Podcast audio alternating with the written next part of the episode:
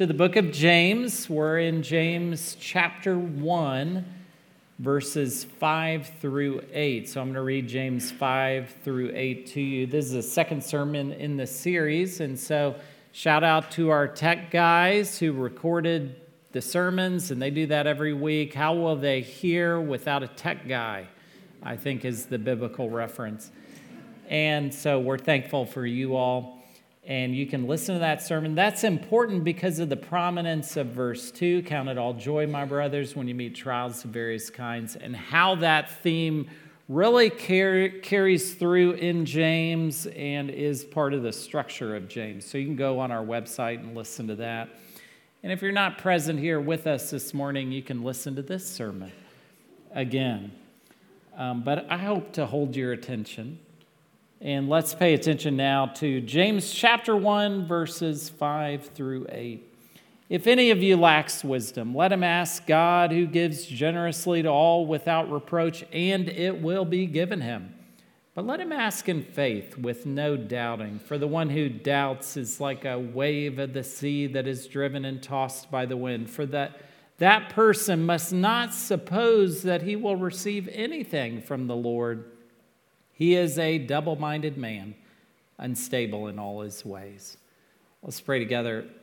Lord, we ask that your Spirit would lead and guide us, that your word would do as you promised, it wouldn't return void. We pray you would produce in us the kind of character and behavior that reflects what it means to be a follower of Jesus Christ. We pray you would accomplish this through your Spirit. In Christ's name, amen. You may be seated.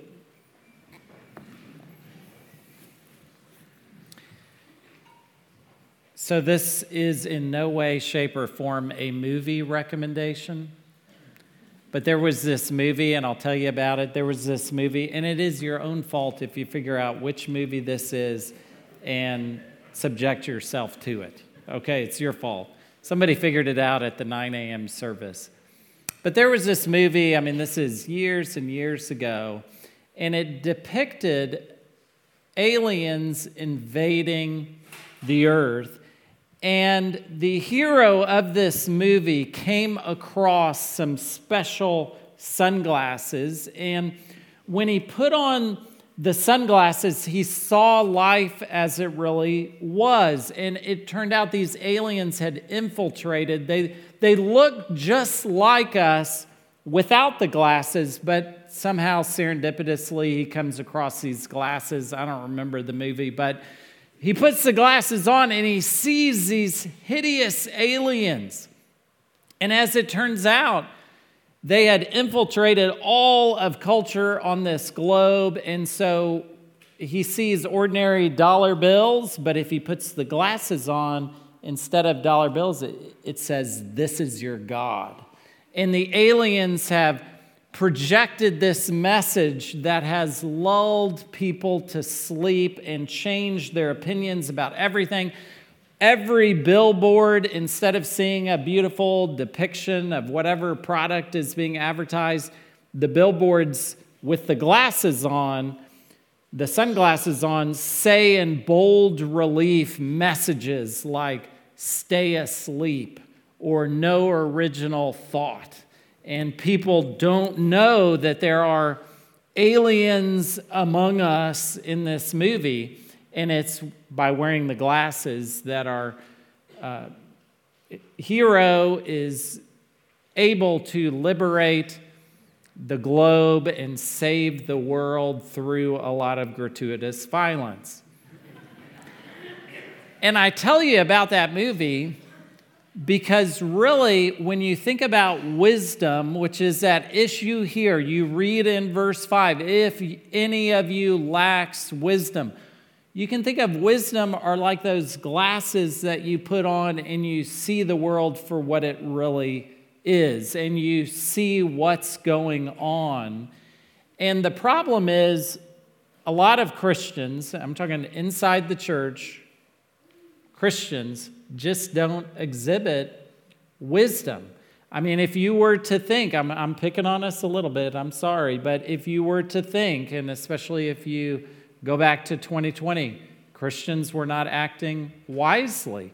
We were acting in ways that were influenced more by the world or worldly leaders than we were with God's word. And if you think about if any of you lacks wisdom, so this passage of scripture states, and, and this might be offensive to you, to you, that we lack something. We lack something. In fact, the previous verse says that part of what God does is He puts hard things into our life that we might be perfect and complete. He puts trials in our life that we might, verse 4, be perfect and complete, lacking in nothing. And the problem is, one of the things that we lack from time to time is wisdom. And sometimes we lack wisdom because we've been influenced or colonized by a different way of thinking rather than what God has for us. So, my encouragement to you today is really to put on the glasses of wisdom to be able to see, to be able to discern, to know what's going on in this world and not be held captive to it. I mean, after all, we're told in Romans chapter 12, verse 2, we're told there, do not be conformed to this world, but be transformed by the renewal of your mind, that by testing you may discern what is the will of God what is good and acceptable and perfect. So we lack wisdom. Well, what is wisdom? We got to define our terms. What is wisdom here? If we lack something, it's called wisdom. What is wisdom? Wisdom, I would define it this way it's the capacity to understand and to act biblically.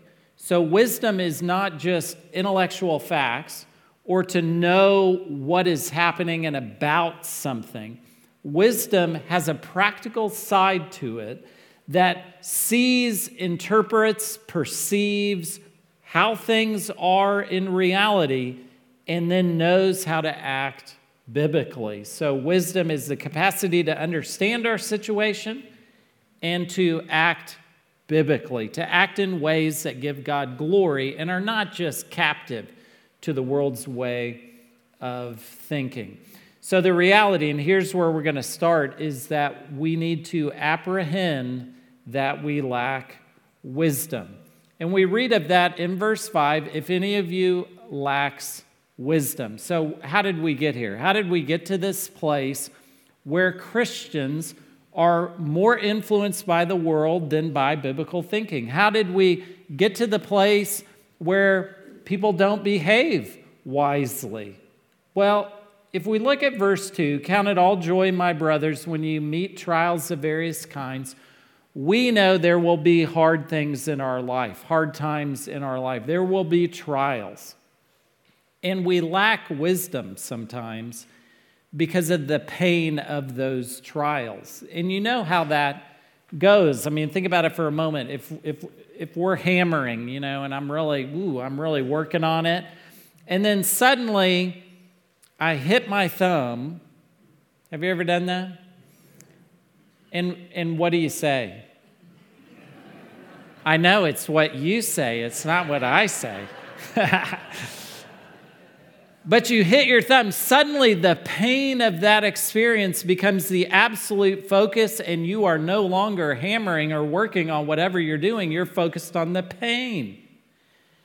And so, pain forces us into a place where we lack wisdom, and we can behave in sinful ways. We can respond in ways that are ignorant or showcase our own stupidity. Pain can drive us into these kinds of responses that are not from a place of wisdom, but really from a place of fight, flight, or fawn. So, fight seems like everyone, every place is ready for a fight these days. That's one of the responses out of foolishness, not wisdom. Uh, flight is running, escaping, uh, you can think, well, the world may be going that direction, but I'm going to I'm going to flight, I'm going to escape by just being with my family. My family's okay, and so this is a flight response. Or fawn which is just to freeze. So, any, any of these responses, fight, flight, or fawn, are a result of being in pain. Not only can pain make us act in ways that are unwise, but we can also lack wisdom when we're prideful. Remember, James opens the book of James addressing this pride issue, at least implicitly. James, who was the half brother of Jesus, had every reason to promote himself based on this relationship, but he doesn't do that. We looked at this last week. Instead, he describes himself, verse 1, a servant of God and of the Lord Jesus Christ. So, pride, which is basically thinking a lot about ourselves and little about God, leads us to a place of lack of wisdom. Because, see, we don't grasp reality that God is high and exalted, and we are not. Uh, if wisdom is the capacity to understand our situation, to understand reality and respond biblically, pride prevents us from seeing that. Pride prevents us from seeing our situation as we should. So, pride or pain in the midst of a trial can lead us to a place where we act without wisdom. And this is true for Christians. This is also true for non Christians or from those who believe different religions. Now, I got an example. Remember, I mentioned outs- inside the church, we lacked wisdom. This is outside the church, people lack wisdom. So I want to be an equal opportunity offender here. In this one, I'm going to read a direct quotation to you uh, about someone who's talking about their preferred pronouns. And I want you to pay attention to how you respond to this, what your instinctual response is to this. Okay, so this is an interview conducted, and this is a direct quote. Okay, this might sound stupid, the person says, but I don't care. I don't think this is offensive, but I don't want to go by he anymore. I just want to go by tree. I want people to call me tree because we all come from trees. So it doesn't matter if you're a he or a she or a they or a them. At the end of the day, everyone's a tree. I want to call my I want to call my friends tree and me tree and everyone tree. So I think like now when people ask me what my preferred pronoun is, I'm going to say tree and then he adds, I'm not high, by the way, this is just me. Pretty crazy, right? Because if we're told to follow the science, then you would look under a microscope at a cell from a human being, from a mammal, and a cell from a tree, and you would notice the cellular structure is different. So, therefore, we don't all come from trees. This is a denial of reality, isn't it? And the key thing here is when someone talks like this, and, and I, hope, I hope all of us, because there's no one I would more trust to be in the presence of a person talking like this than you all my encouragement to us is we've got to respond with compassion. We've got to respond with love and mercy because I think that is the response Jesus would give. Now, understand this there's no compromise of theology or reality, there is no affirmation that this is okay. This is not okay. This is not reality. We are not trees. We don't come from trees. If you want me to call you tree, I'm not going to do it. I'm not going, you know me, I'm not going quietly. And I'm not going to do it. But at the same time, that's not permission to be offensive and unloving.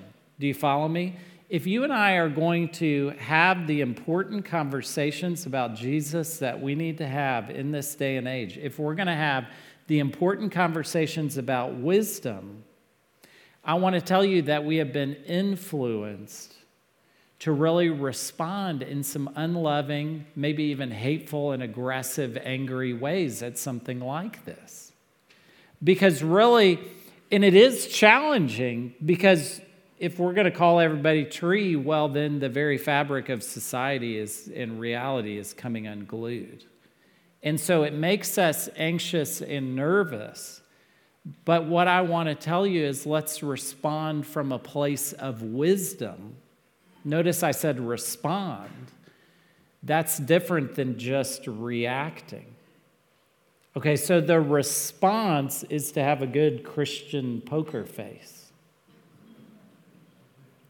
That's interesting you would say that.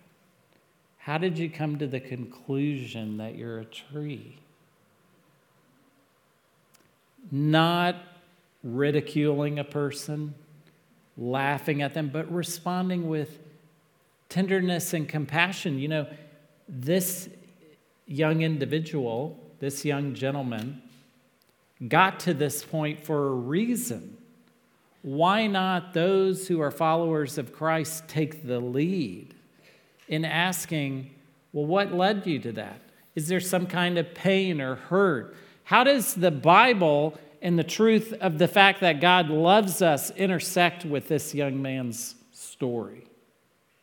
And how are we as Christians called to wisely enter into it? You see, the thing is, there's so much anger in our society, so much anxiety, that if we react from that place, we're never having the spiritual conversation.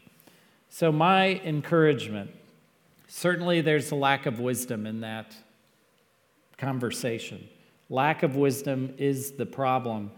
But the good news is when we compassionately respond, instead of getting kind of sucked into the uh, theatrics and anger of our age that's so characteristic of our age, we can have compassion together without agreeing because I don't agree with that without agreeing. And we can be firm in what we believe in and loving, mercifully inviting people to explore what a relationship with Jesus Christ looks like, what reality looks like. So, lack of wisdom is the problem. Good news. There's a solution, and the solution is given to us right here. Look at verse 5. If any of you lacks wisdom, here's the good news let him ask God. There's a solution to the lack of wisdom. There's a solution to the stupidity and foolishness we see all around us and possibly we demonstrate on a daily basis, and it is to ask God. To ask God. To go before Him in prayer and to ask Him for that which we like, that lack, that He would supernaturally provide that. God is the ultimate repository of infinite and eternal wisdom, and He invites us here in this passage to ask God. But what's the reality? We'll ask anyone but God. We will ask Oprah or whatever kind of personality is out there, and I'm not picking on Oprah, or maybe I am. we'll ask anyone. We will dedicate hours upon hours to different influencers or personalities, and we will listen with every intention, and we will not ask God when we have a health crisis, because a health crisis is a kind of trial, and James addresses it in chapter 5. If, if we have a health crisis, who do we go to? Dr. Google. That's who I go to. He's open 24 7, and if you're skilled enough, you can get that doctor to tell you exactly what you already believe.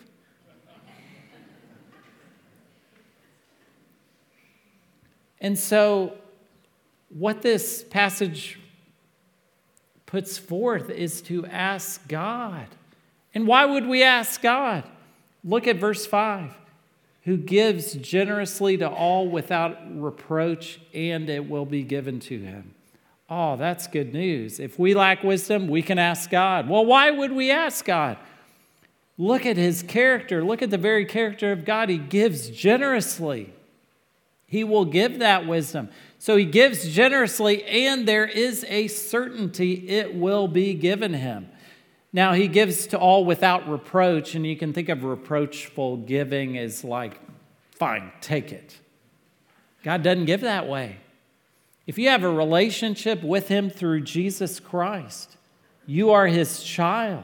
He loves you with an everlasting love, and he will give you the very wisdom that you lack. So if you're in a hard situation, a trial, and you feel the pain of that trial, you can go to God and ask Him for wisdom. If you have an upsetting situation in your life or a relational difficulty and you need wisdom for how to navigate it, let Him ask God. Why would we ask God? He gives generously to us. And there's certainty.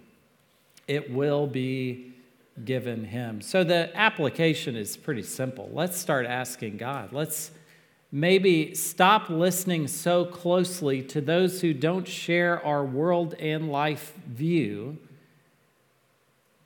and try asking the one who has the sum total of all wisdom and knowledge in the universe. I mean, think about it for a minute. We will watch and engage with endless media I mean, you have this app on your phone, it tells you how much time. If you want to be convicted, look at that thing on your phone that tracks how much time you spend on the phone.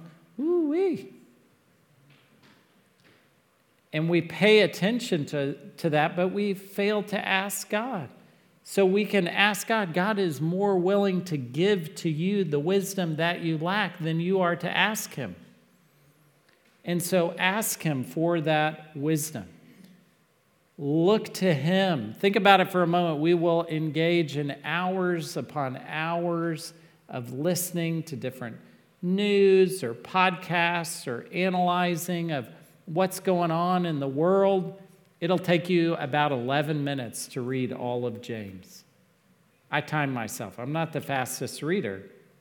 Take you about 11 minutes. Get all the way through James. Do we have that kind of time where we would ask God for wisdom? So, what, what's the problem? We lack wisdom. There's a solution. We ask God, but there's a certain kind of asking we need to do.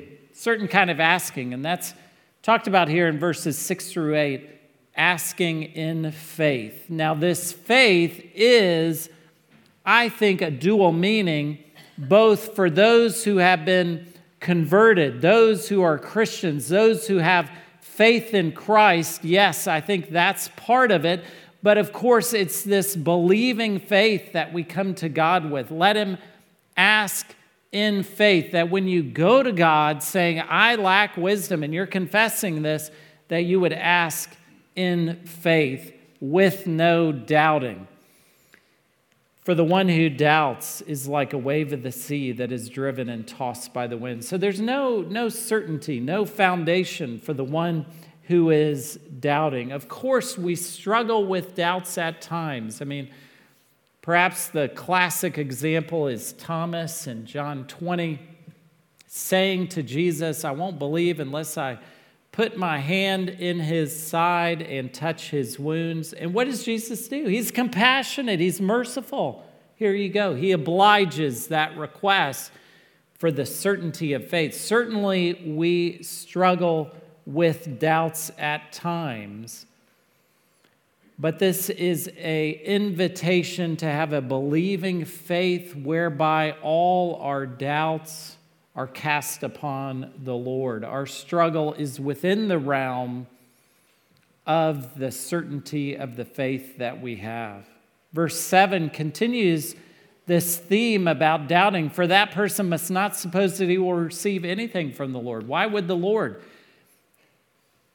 answer a person who is like this? And then you get the real meaning of this doubting is unpacked in verse 8. He is a double minded man. Now, what does this mean? This means a person with divided loyalty. Instead of double minded, it would make sense to us if it said two faced. We understand what a two faced person is. They betray. They're, one minute they're over here, and the next minute they're over here. And that's what's in mind here. The double minded man has no ultimate loyalty to God. So, the meaning of this passage is why would a person who has no loyalty to God, why would God be loyal to them? Because you see, God is loyal to his people. How loyal? He gives generously to all without reproach, and there's certainty that he, it will be given him. And so, if you don't have that kind of loyalty, it's indicative of where your faith is, and it would make no sense for God to answer your prayer for wisdom if you don't have that relationship with Him through Jesus Christ. So he is double minded. And then look at this unstable in all his ways. There's a proverb that intersects with this. It's not in Proverbs, it's in Isaiah. Isaiah 7 9 reads this way If you are not firm in faith, you will not be firm at all. If you're not firm in the faith, you won't be firm at all. And it makes sense because if you really compromise on part of your doctrine, you really have compromised on all of it. If you're not firm in certain areas, you won't be firm anywhere. If you, for example, give way with regard to the biblical definition of marriage between one man and one woman, if you give way on that, you've given way to everything. You're not firm in anything. Anything goes, in point of fact, once you compromise Genesis 1 through 3. And so asking in faith is about going to God, the certainty that He will answer our prayer for wisdom because of His loyalty to us. The one who is not loyal to God, who is double minded, who is sitting on the fence, as it were, is unstable in all their ways. And they must, the remedy for that is to believe on Jesus Christ.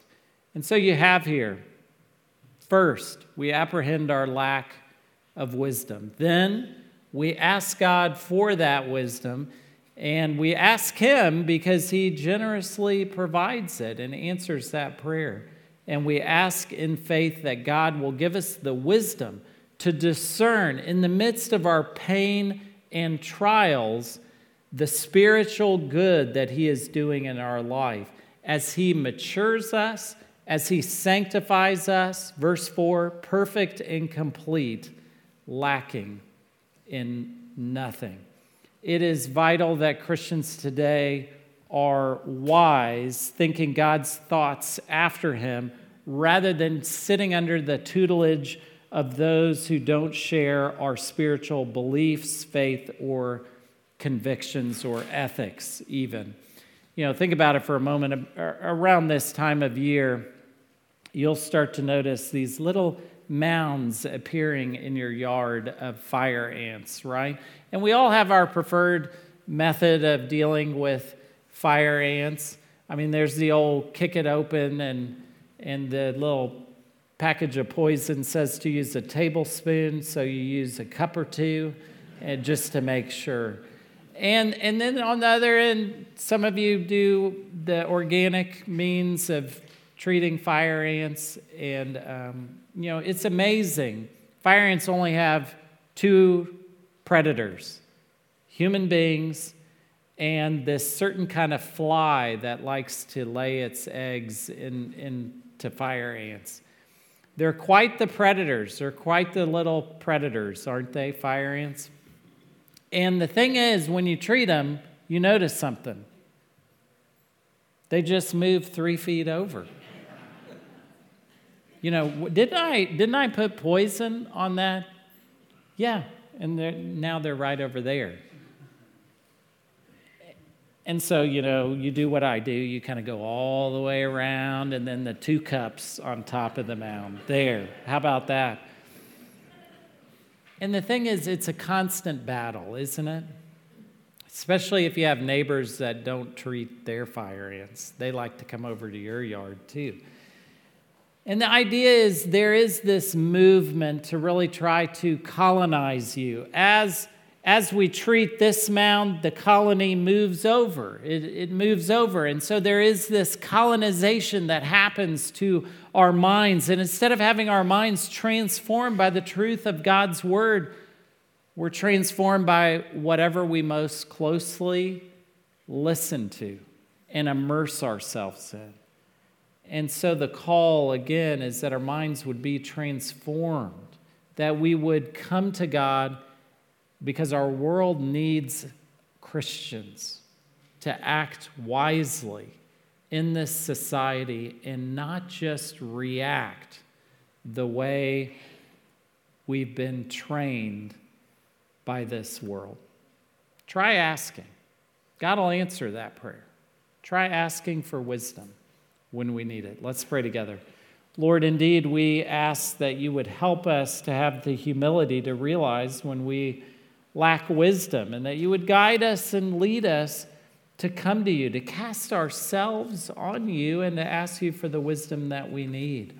And Lord, we pray that you would help us to apply that wisdom in the conversations and interactions that we have in the world around us. People need to hear the hope of the gospel.